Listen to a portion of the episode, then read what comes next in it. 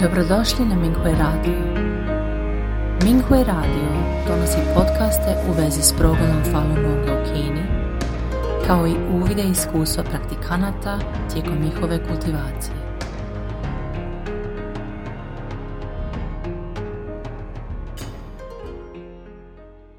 Slijedi članak kojeg je napisao dopisnik Mihui iz provincije Heilongjiang u Kini pod naslovom 75-godišnja penzionisana nastavnica preminula u ženskom zatvoru u provinciji Heilongjiang.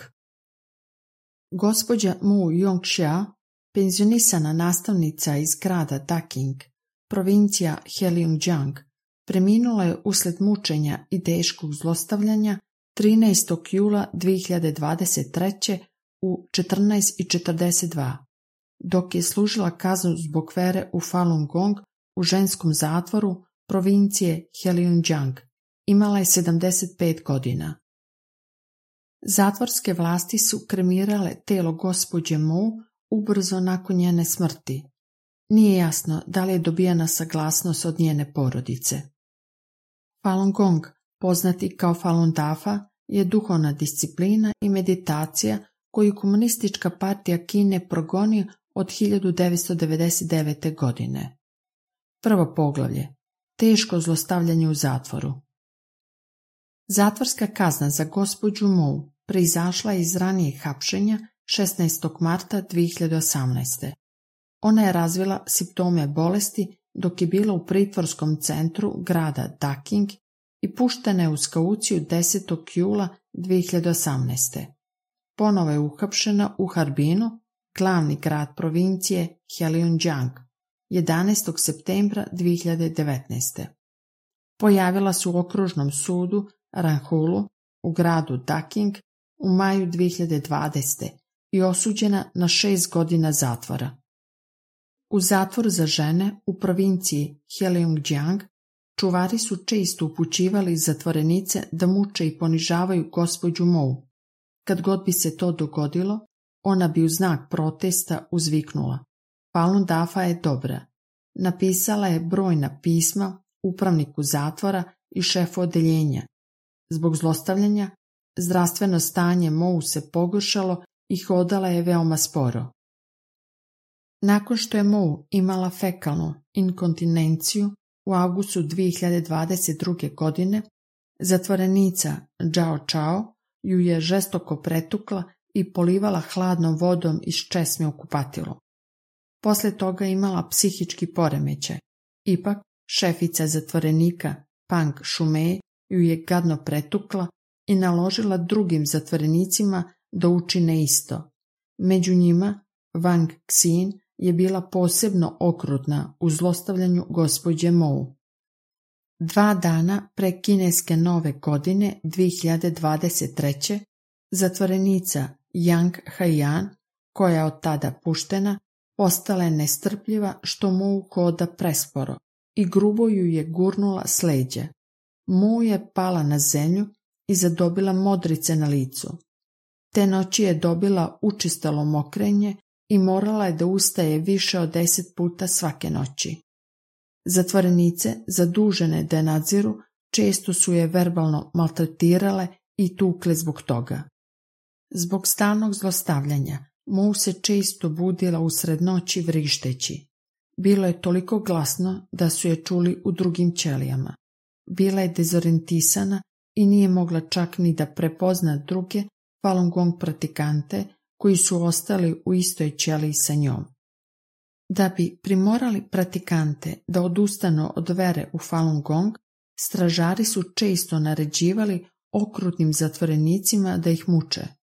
Shi Genhui, zamjenik upravnika zatvora, bio je zadužen za ideološku reformaciju zatvorenika. On je lično radio na transformaciji nekoliko Falun Gong pratikanata.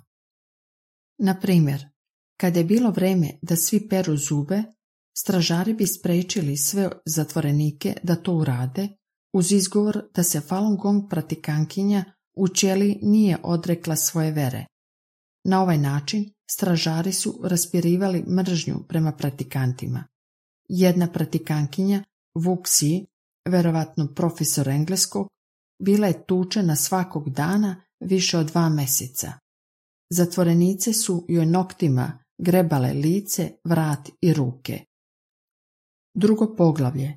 Uskraćene porodične posete.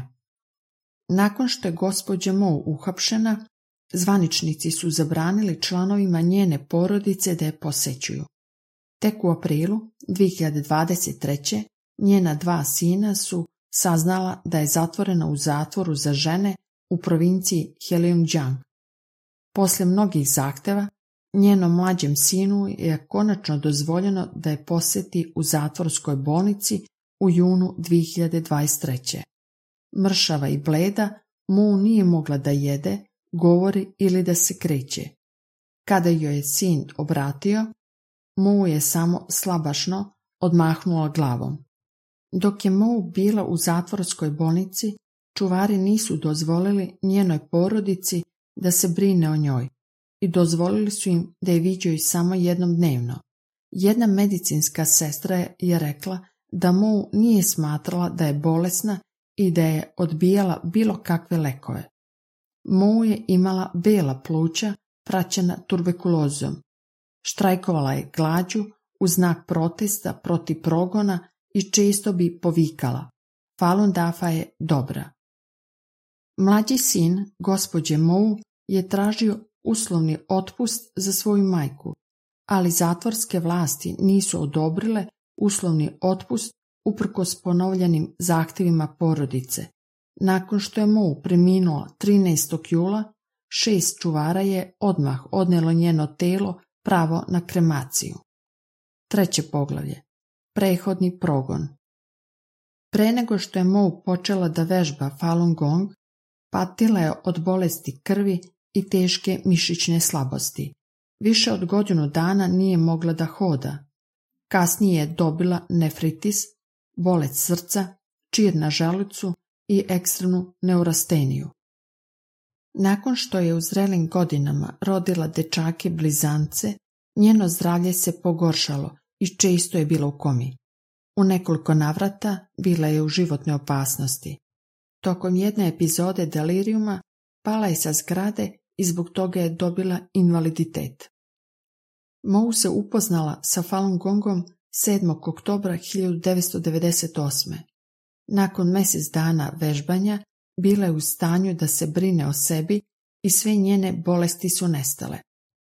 Impresionirani ovim čudom, neki od njenih prijatelja, rođaka i komšija također su počeli da praktikuju Falun Gong. Nakon što je komunistička partija Kine počela da potiskuje Falun Gong u julu 1999. godine, Mu je poslata u dušenu bolnicu, gdje je proganjana zbog svog vjerovanja. Uhapšena je u noći 9. jula 2008. godine i osuđena na kaznu od četiri godine. Zbog mučenja i zlostavljanja u pritvoru postala je izuzetno slaba. Također imala vrtoglavicu i utrnulost u rukama i stopalima. Dobrodošli na Minghui Radio. Minghui Radio donosi podcaste u vezi s progledom Falun Gonga u Kini, kao i uvide iskustva praktikanata tijekom njihove kultivacije.